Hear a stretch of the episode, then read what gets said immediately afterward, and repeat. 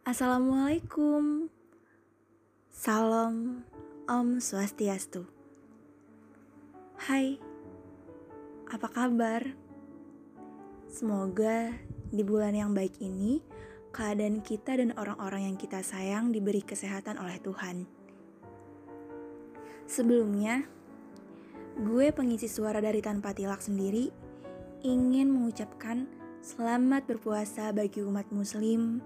Semoga diberikan kelancaran dalam menjalani ibadah. Spesial podcast ini gue persembahkan untuk kalian yang pernah ada di hubungan yang gak baik atau sekarang bahkan tengah ada di hubungan itu. Oh ya, di perbincangan kali ini gue ngajak salah satu temen yang juga pernah merasakan di posisi toxic relationship.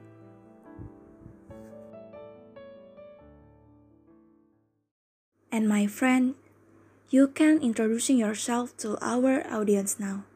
Hai, gue Fadila, biasa dipanggil Dila.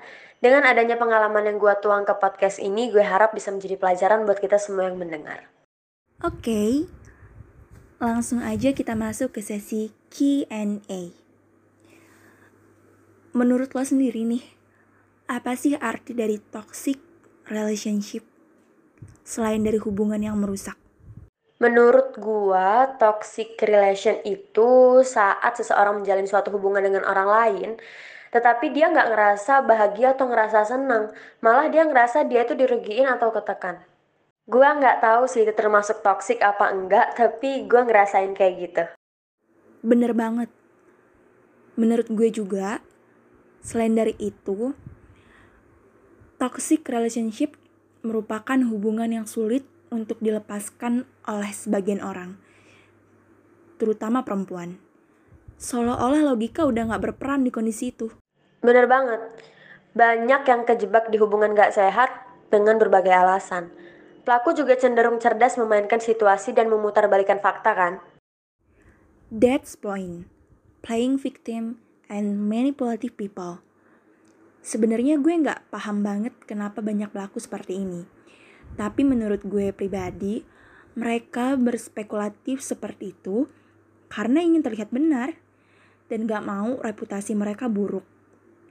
Jadi, mereka mencuci otak orang-orang yang mereka kenal agar citra mereka tetap baik. Bener banget, gue sendiri pernah ngerasain di posisi ini. Dia berusaha terlihat baik di lingkungan sekitarnya dan teman-temannya dengan cara nyeritain hal-hal yang gak baik supaya terlihat dialah yang terbaik. Gimana menurut lo cara yang benar-benar bisa bikin banyak orang ke-trigger gak sih? Iya, sebagian yang gak bisa mengendalikan emosi bakal ke-trigger. Dengan cara si pelaku menjatuhkan reputasi orang lain. Tapi gue pribadi gak peduli sih dengan rumor yang tercipta. Karena gue sadar gue gak bisa mengendalikan mulut banyak orang. Yang bisa gue lakuin cuman menutup kedua telinga gue dari omongan gak baik. Dan prinsip yang gue tetapkan adalah ya udah biarin aja. Kalau benar-benar kenal gue gue yakin gak bakal gitu. Jadi gue bisa fokus ke orang-orang yang emang sayang tulus sama gue. Kalau lo gimana? Coba kasih tahu pendengar bagaimana reaksi lo ketika pelaku menyebarkan rumor yang enggak-enggak tentang lo Jujur gue orangnya nggak suka diomongin. Bahkan walaupun cerita itu benar, tapi ngomonginnya di belakang gue, gue tetap aja nggak suka. Dulu gue pernah ada di titik apa aja bakal gue lakuin, yang penting gue nggak ditinggalin. Pernah banget gue setakut itu. Tapi di situ ternyata gue yang dimanfaatin. Uang iya, barang iya. Hmm, oke. Okay. Setiap manusia punya kebijakannya masing-masing tentang hidup. Ada yang benar-benar nggak peduli sama rumor jelek tentang dia, dan ada juga yang ngasih batasan wajar enggaknya, atau bahkan ada yang mudah meledak-ledak karena isi kepala orang berbeda-beda. Ya kita nggak bisa maksain opini kita masuk ke isi kepala orang lain.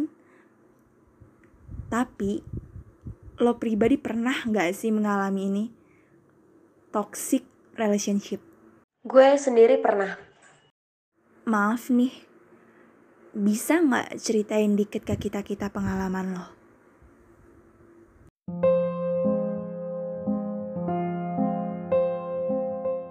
Dulu gue pernah ada di titik Apa aja bakal gue lakuin, yang penting gue nggak ditinggalin.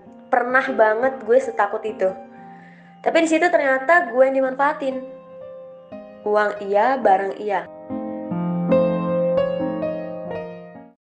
Wow, sangat luar biasa. Jadi lo dibuat bergantung sampai setakut itu buat lepas. Terus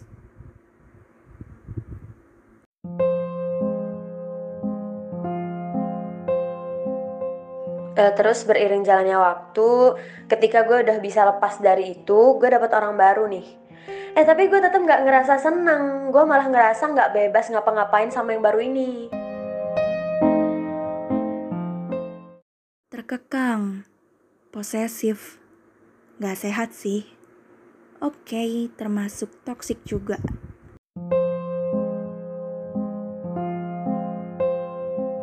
I mean mau apa pun yang lo lakuin lo harus laporan. Bahasa kasarnya lo kayak udah gak ada privasinya lagi gitu. Ke mana-mana pun harus bareng. Bener-bener gak baik sih buat psikologis lo pribadi. Gue pun pernah berada di hubungan toksik, di mana gue nerima, terus baru sama-sama gue udah diduain. Gue gak tahu lagi harus ngerespon gimana. Gue gak paham sama cowok yang gak cukup sama satu cewek dan sebaliknya. Bahkan gue pernah ada di hubungan yang psikologis gue benar-benar keganggu.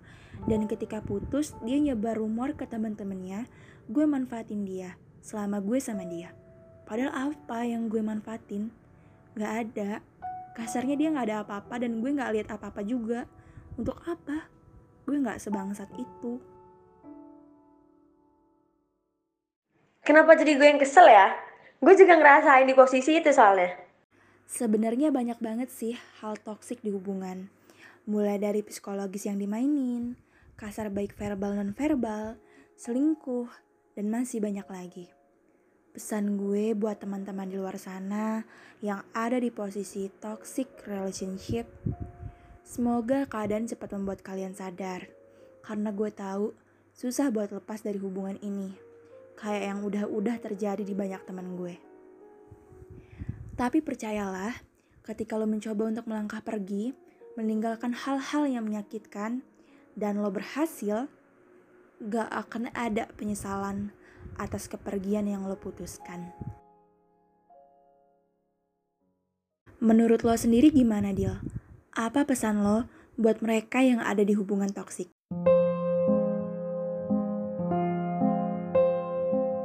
Menurut gue jangan terlalu dipaksain untuk terus barengan.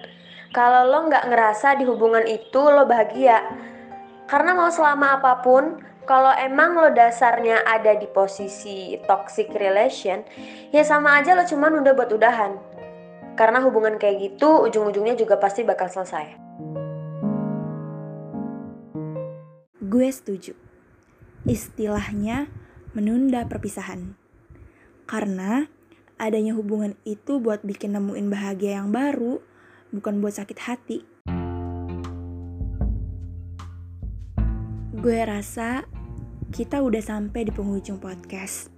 Terima kasih sudah meluangkan waktu untuk mendengar. Semoga bisa menangkap pelajaran yang ada di balik pengalaman pahit yang sedikit banyaknya telah diceritakan. Dan gue harap kita semua dijauhkan dari hubungan gak sehat dan orang-orang yang kurang baik. Gue pengisi suara tanpa tilak dan rekan gue pamit undur diri. Thank you and see you in the next podcast. Assalamualaikum. Bye bye.